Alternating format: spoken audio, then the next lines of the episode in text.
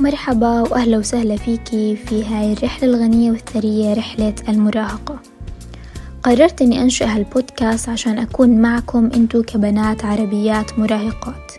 في أكثر مرحلة عمرية مليانة بالضياع والزعزعة وقلة الثقة والهشاشة واللخبطة وأشياء كثير مش ممكن إني أحصيها بس أنتو حاسين فيها وعم تعيشوها.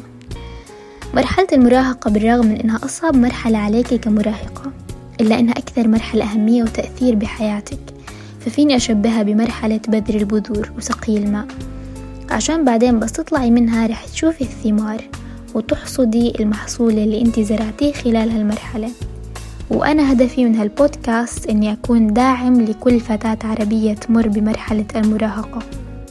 لأني مريت وبعرف كم اللخبطة والأمور يلي بنواجهها داخليا وخارجيا. كمراهقات. تحديدا في بيئة غير واعية وغير داعمة وما عندها فكرة عن التغييرات والصراعات يلي بنمر فيها لحظيا. وأكيد كإناث في علينا ضغط أعلى من المجتمع والمحيط. كمان بالرغم من أنه هالمرحلة جدا مفصلية وحساسة بحياة الإنسان ومحتاج فيها دعم وتوعية إلا أنه ما في ولا أي محتوى مخصص بتقديم إرشاد لهاي الفئة العمرية.